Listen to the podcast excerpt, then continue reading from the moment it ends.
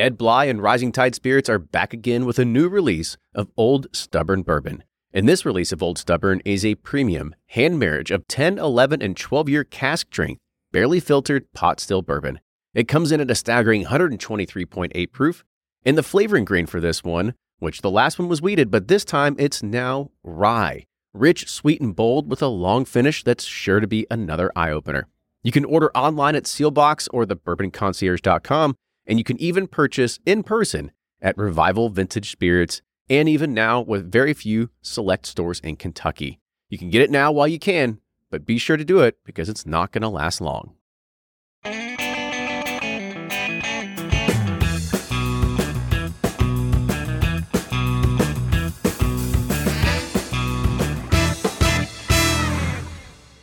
Welcome, everybody, to another Whiskey Quickie. And today we're taking a look at something special. Now, some people might call it a unicorn bottle because they actually had a unicorn release at one time, but this is coming from Preservation Distillery, and this is part of their very old St. Nick series. Sorry, very old St. Nick series. Now, this is the 17 year old release called the OG. Now, let's give some a little bit of history on it because we've actually reviewed very old St. Nick on a Whiskey Quickie before. Uh, definitely wasn't this. It was just part of their other sourced offerings when they were, uh, you know, they had a long history of exporting stuff out of Japan, and that's kind of what kept this brand alive for a very, very long time. They were bottled at one point at a part of KBD, which is a which is Willett. So they have a, a long history um, behind these brands. So here is some of the information I could dig up just on this particular bottling. So supposedly Marci Palatella, who's the owner of the brand as well as Preservation Distillery, she was buying Stitzel Weller barrels way back in the day and bottling them under very old St. Nick in the 90s and shipping them off to Japanese markets.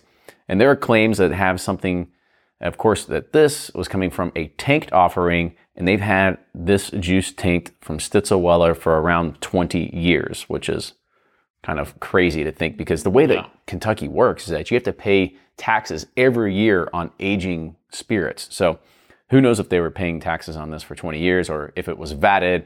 Do you not have to pay tax? Like I have no That's idea. That's for the accountants to figure out. Yeah, exactly. Us.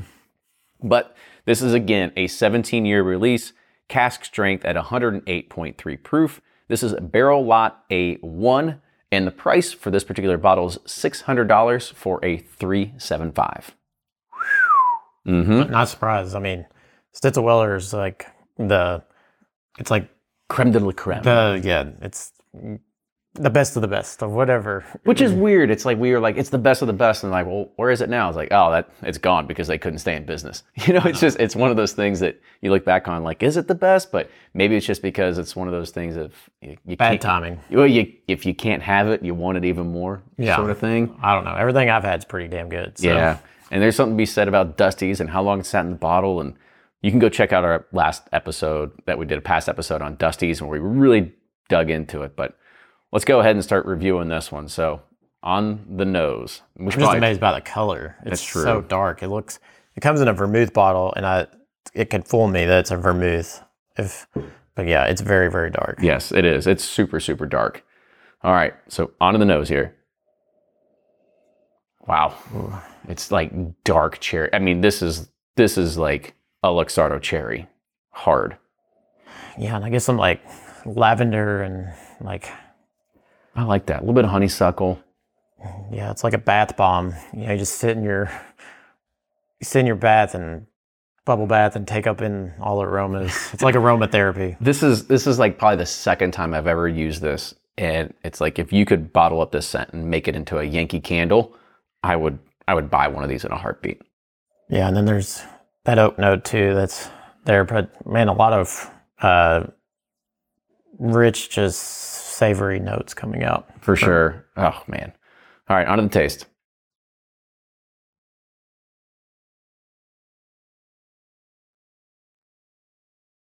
There's that black cherry. Oak. Very pronounced. That oak is like really strong. I almost get like a hint of a black licorice note in there. Yeah.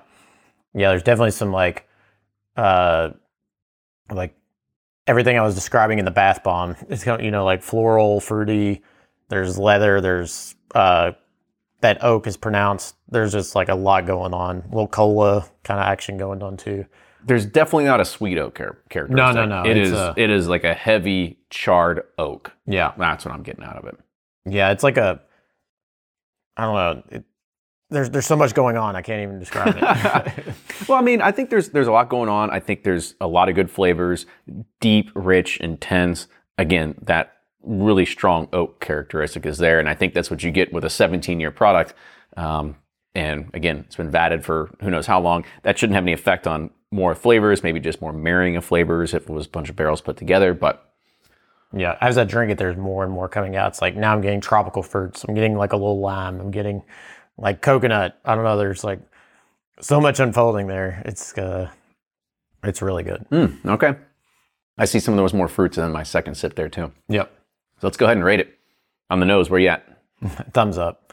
This Yeah. one's gonna be easy. there's there's just no like you can't you can't say this is like something like, this would be like I said put in a Yankee candle. That's what I want to put Yep. on the taste.